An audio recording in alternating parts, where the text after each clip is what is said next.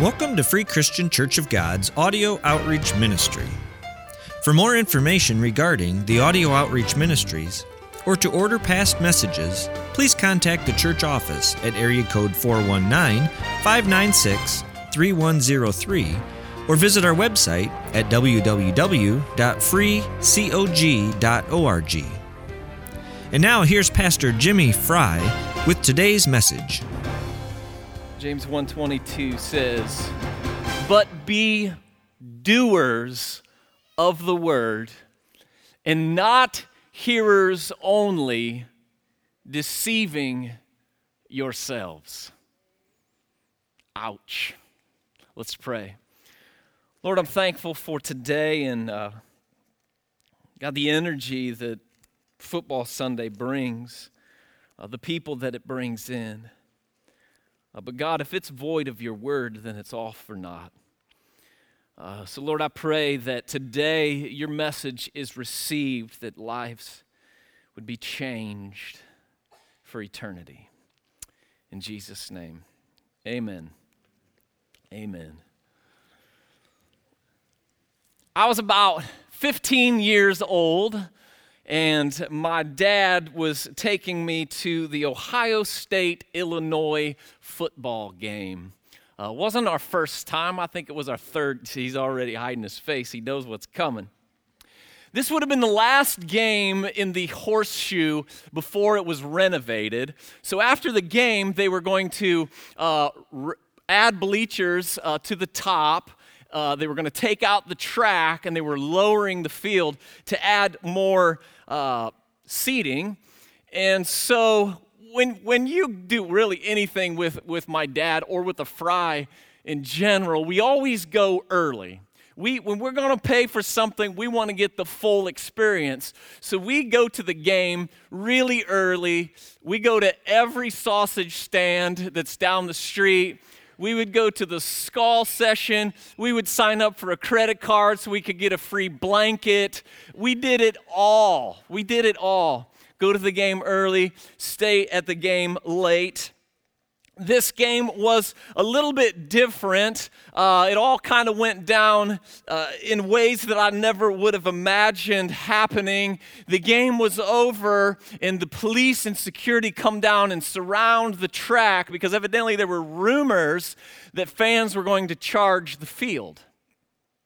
So we sat back as good Christian men, and we watched as people attempted to climb the fence and charge the field to steal a piece of the turf before it was tore out. And that's when I looked over at my dad and saw the fire in his eyes. And he was staring at the bottom corner of the end zone. And I remember thinking to myself, today is the day we go to jail. Dad took one step out of his seat and standing on the steps, popcorn box tucked underneath his arm, looks at me, looks at the opposing team, looks back at me, and says, and I quote, There are more of us than there are of them.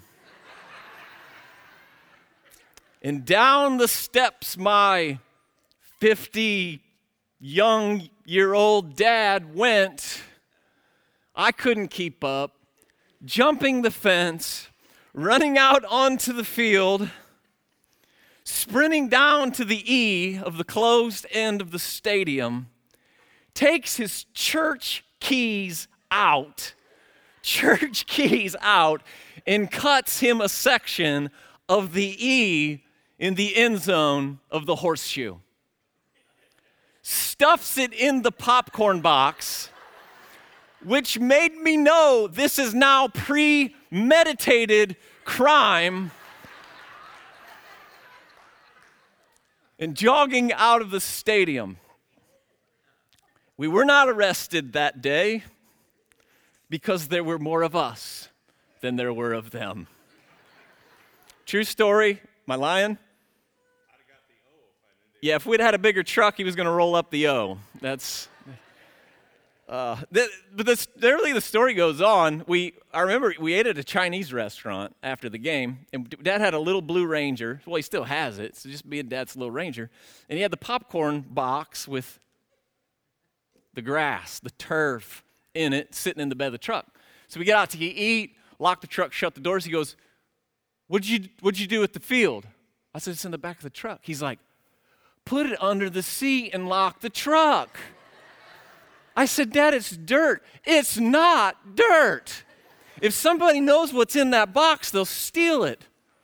So we put it under the seat and we locked the truck, and it's still in a frame in his basement. I meant to grab it uh, so, I, so you would know this is a true story. Uh, folks, that's a die-hard fan. That's a die-hard fan. And a criminal, I suppose, yes. but mostly a die-hard fan, right? How many of you are avid sports fans? Let me see. Let me see your hand. There, we go. How many of you are just you? You don't really care. You just don't. Half of you are going to get nothing out of this sermon. nothing.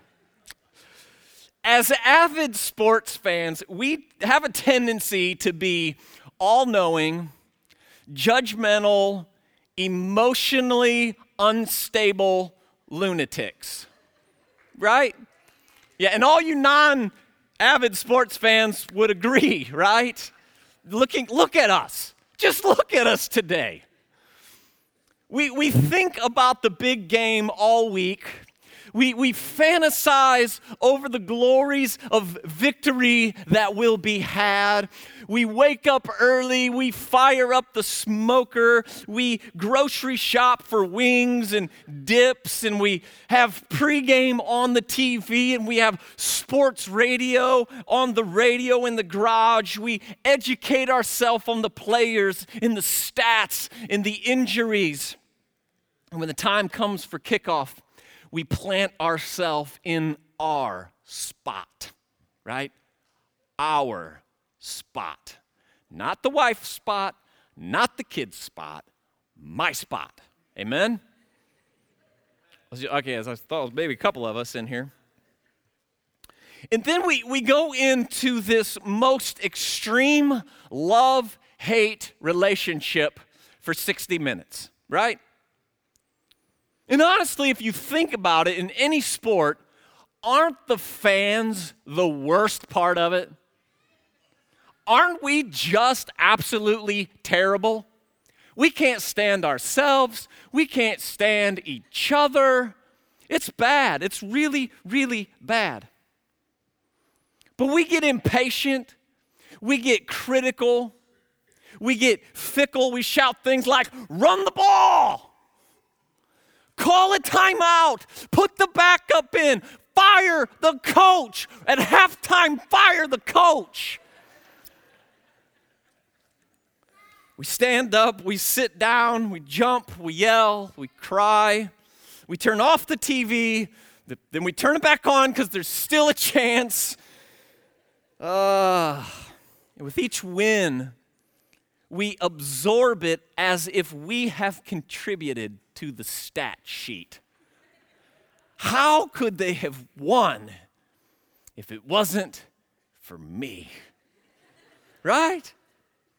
But with every loss comes the extra heartburn medicine and the perfect analysis from the armchair quarterback and the contemplating of how much longer we can stick with this poorly ran team. I'm guilty. I'm guilty. I have to remind myself every Sunday Jimmy, you will not let the Cleveland Browns ruin the rest of your day. My whole life. But what about the 12th man, right?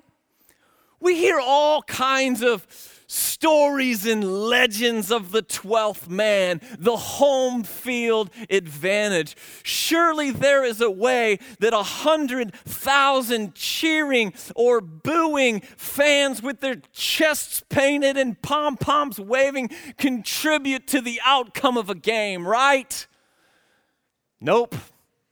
No, not really. In fact, I, I looked it up. In the past three years, NFL home teams have not cracked a 52% winning percentage at home. More than half of last season's playoff teams, the Bengals, the Patriots, the Raiders, the Cowboys, the Eagles, the Rams, the Cardinals, and the 49ers, posted a better record on the road than at home.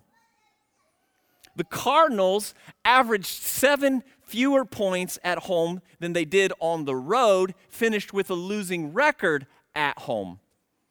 So did the Eagles, who allowed 2.6 points more a drive per drive at home, which was the second worst in the NFL. And the Patriots, who nobody likes, um, they didn't have a losing record at home since 2000 when Bill Belichick became their head coach. So it would seem to me that the 12th man needs to watch some film and regroup because they're not doing their job. So, die hard fan, I hate to say it. I wish it were different, but from the bleachers, from your La-Z-Boy recliner, no matter how prepared you are or how loud you shout, you are worthless. I know, right? Oh. When it comes to Christ, we find that many people treat their relationship with Him and His church much like our crazed fandom. Team Jesus has many die-hard fans. We play our worship music on the radio. We've got the preacher on the TV. We got our dress shirts ironed. We wake up early to put the roast in the crock pot. We open up our devotional from our La-Z-Boy. We preheat the car and we arrive to the church. And there's too many announcements just too many announcement. That extra outreach stuff means nothing to us. Get to the message. Right after you sing my favorite fight songs right? We got our fight songs in church don't we? And then we lean back in the stands, and for approximately 45 minutes, it depends on if I'm preaching or dad's preaching, you have this love hate relationship with the preacher. I see it on your face. I see it on your face. You question the strength of your bladder because this pastor doesn't allow for halftime.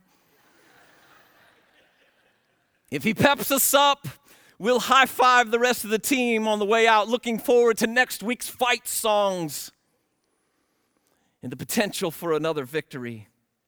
But if he steps on our toes, if he tells us we're doing something wrong, if he pushes us to be better, if he calls a conditioning practice, oh, conditioning.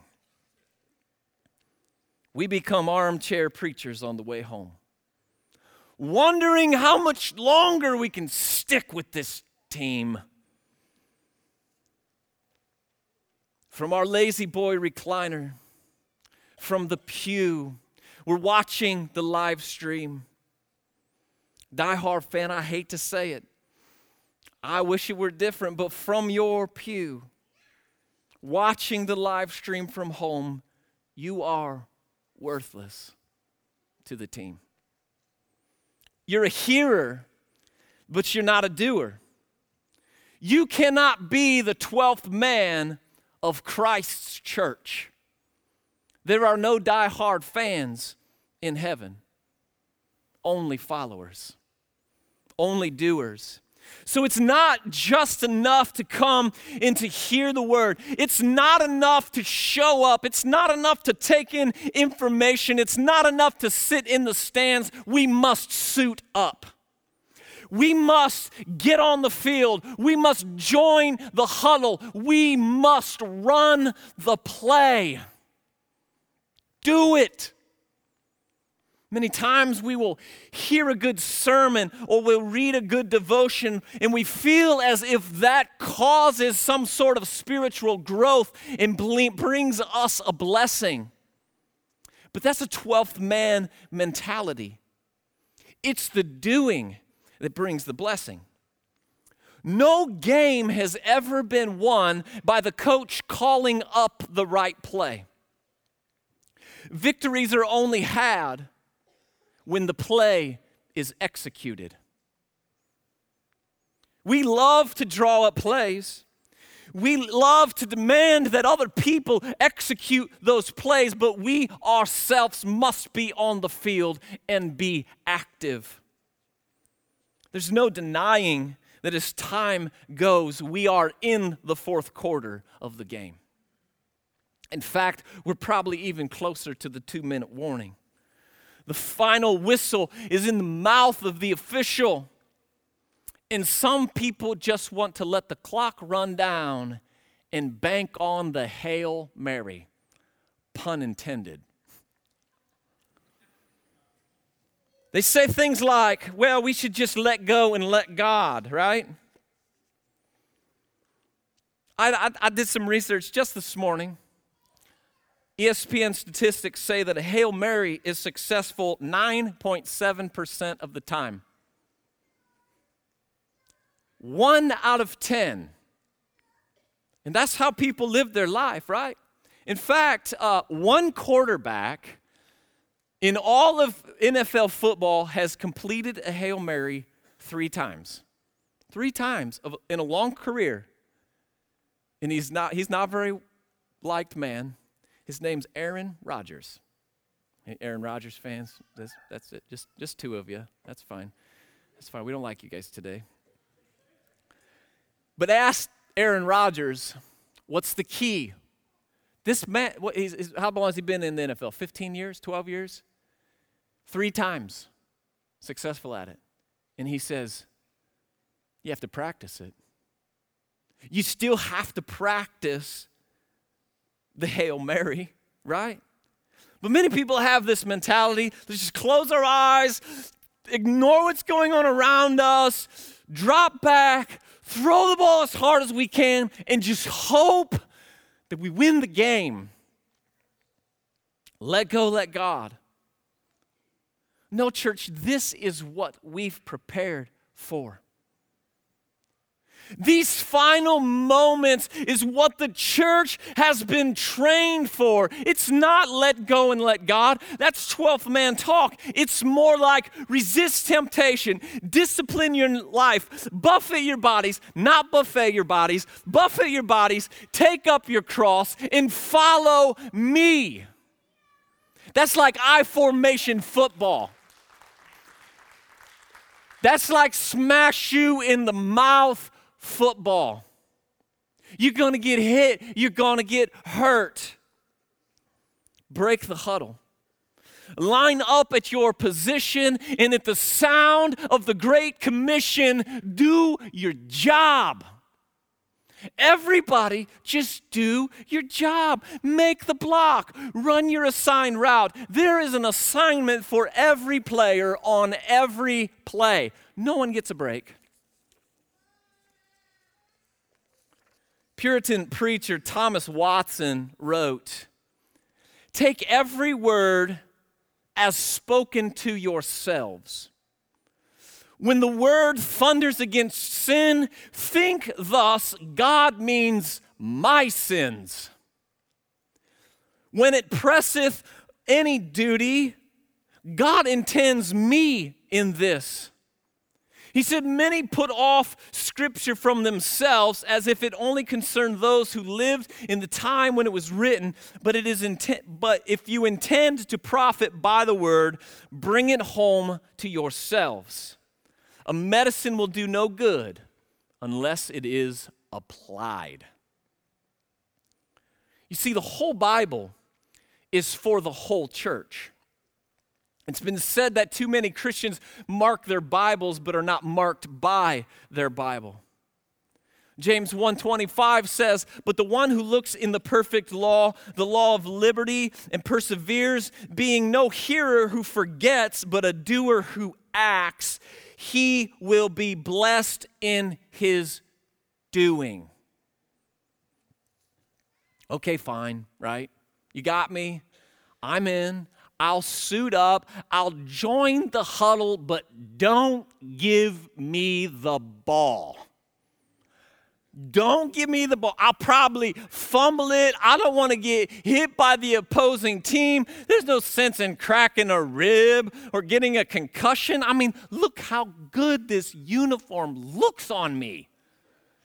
We don't want a grass stain, do we? I just stand off to the sideline and look like a Christian, right? No, Christian, your number's been called. It's your play, and if you don't get moving, we're going to get flagged for a delay of game, right? How many Christians are guilty of a delay of game? I'll start tomorrow, Lord. Delay a game. but you know, when someone is guilty of a delay of game, the whole team pays the price. The whole team gets the penalty. The whole team has to take a step backwards. We also have a tendency in the church to want to hand the ball off to the most talented person.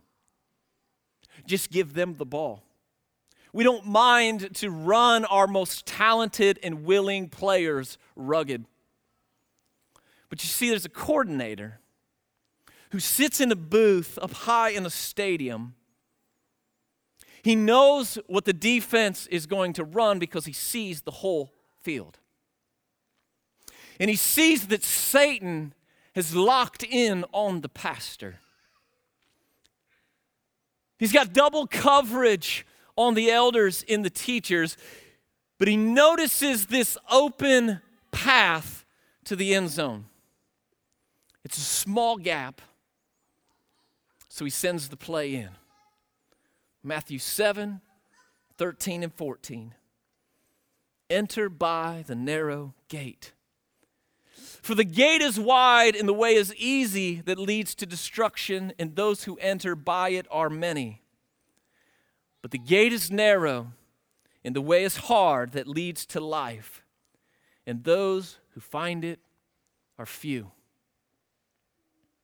It's up to you. It's all come down to you. Your number's been called, the route has been given.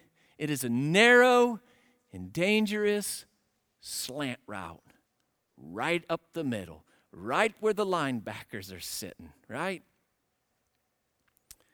So the huddle breaks, you jog to your position, and you press your toe on the line and you notice something that you've never noticed before. Hebrews 12, 1 and 2 says, Therefore, since we are surrounded by so great a cloud of witnesses, let us lay aside every weight of sin which clings so closely, and let us run with endurance the race set before us, looking to Jesus, the founder and perfecter of our faith who for the joy that was set before him endured the cross, despising the shame, and is seated at the right hand of the throne of God. You see, though the church was never meant to be a spectator sport, there is a 12th man. A fandom in the heavenlies of the heroes of the faith. But if you don't know God's word, if you don't know the historic realities of the saints who have gone before, you are living your Christian life in an empty stadium. But for the true believer, the believer who knows the Word of God, and the saints who have gone before, there is a stadium full of them cheering you on. From eternity, they are encouraging you. Moses and Peter and James and Paul and Elijah. And they're cheering you on because this play, this gospel call has now been placed upon your shoulders. They did their job. And now this call has been placed upon you. Your number called. The whistle blows, the play clock starts, and you got one shot at this. One shot. It's the loudest arena you've ever been in in your life. You look across the line as the defense is lining up, and you think to yourself, what do I do now? I'm not in good shape. I'm not qualified for this. I have fumbled the ball my entire life. What do I do now? Well, you consider Him. You consider him. Hebrews says, Consider him who endured from sinners such hostility against himself, so that you may not grow weary or faint hearted. Christian, consider him who pressed on in the face of persecution while being despised and rejected. Consider him who didn't pull up short and run gingerly, but with fire and passion and love ran the narrow route all the way to Calvary. And as he crossed the line, as he broke the plane, declared, It is finished. It is finished. Three of the greatest trash talking words ever spoken. It is finished. Christian, consider him and run the play. Deny yourself, take up your cross, and follow him. Follow the route he has set before you. The ball is snapped, and the players begin to move you bust out of your stance, focused on the route set before you, and you'll find that you have renewed strength. It's as if you have been mount up with wings like eagles. Suddenly you can run and not grow weary or faint and you hear the clashing of the helmets and the footsteps of the defense on your tail. The sound of the cheering saints is suddenly drowned out by the beat of your heart. And you begin the slant. The ball's in the air, and you reach high to snag it, noticing it has been stained by the blood of the martyrs. The sweat of those who are cheering you on spins from the laces as it spirals towards you. You reach up and you squeeze the ball, coming down just yards short of the end zone. And everything seems to pause. And you hear a familiar voice shouting from the crowd Brother, I do not consider that I have made it my own. But one thing I do, forgetting what lies behind and straining forward to what lies ahead, I press on toward the goal for the prize of the upward call of God in Christ Jesus. He's saying, finish the play. Run with the ball. Run with all of your strength. Run with all of your might. You see, the reward isn't being in the huddle. The reward isn't just lining up, it's not even running the route or catching the pass. You've got to cross the line. You've got to finish the race. You have to break the plane, or it's all for naught. Joshua 1 8 says, The book of the law shall not depart from your mouth. You shall meditate on it day and night. Be hearers of it, so that you may be careful to do according to all that is written in it. For then you will make your way prosperous, and then you'll have good success. So it's meditation, it's hearing the Word of God, it's reading the Word of God, then it's application. You have to do what it says, and then it's success. That's how you score. So it's time for many people to get out of the stands. There's enough armchair quarterbacks within the church who want to sit back and just say how the GM should do everything, how the coach should do everything, how the coordinator should do everything, how the quarterback should do everything, how the defense should do everything, all the while they're worthless to the team they do a lot of this and not a lot of this. A lot of talking, but not a lot of doing. So it's time we learn the playbook. It's time we study the playbook. It's time we jump into the huddle, know the play, run your route, catch the pass, finish the race all the way to the goal line. So you can say, as 2 Timothy 4 7 through 8 says, I have fought the good fight. I fought it. I was on the field. I have finished the race. I have kept the faith. Henceforth, there is laid up for me the crown of righteousness, which the Lord, the righteous judge, will award to me on that day, and not only to me, but also to all who have loved his appearing. It's time to get out of the seat and get on the field. There's too many die-hard fans, too many worthless couch potatoes. Get in the game and run the play run the play. Now, I know this is, I mean, it's kind of just like a little sports message here, isn't it? And you don't,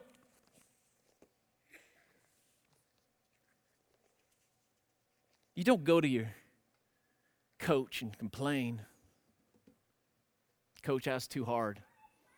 You need to be more of a cheerleader no, if he was a cheerleader, he would he would be a cheerleader, but he's the coach, right? And and Paul, all throughout Paul's writings, Paul Paul Paul was an avid sports fan. You can tell by how he talks, by how he addresses things in athletic events.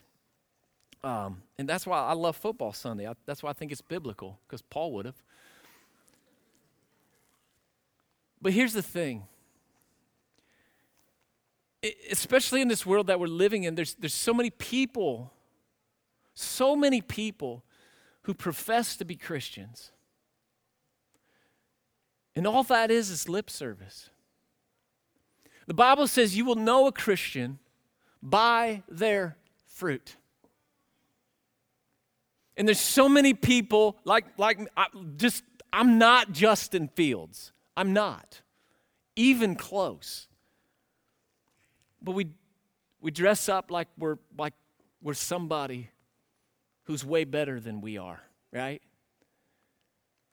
And, so I, I, wanted to be real with you today because I know some of you, you know, you're visiting for the first time or, you know, you occasionally jump in here to church on and off. And I just want you to know that um, the ones who raise the trophy are the ones who are on the field. And you, the Bible says, do not be deceived and you've deceived yourself because you bought a jersey and you're this die-hard fan that heaven's going to be your reward. But faith without works is dead. Now, works doesn't give you faith, works is what happens when you have faith. You can't help but live with fruit when you're a Christian. You ever try to sit an athletic player on the bench they can't stand it. If you're comfortable on the bench, I don't want you on my team.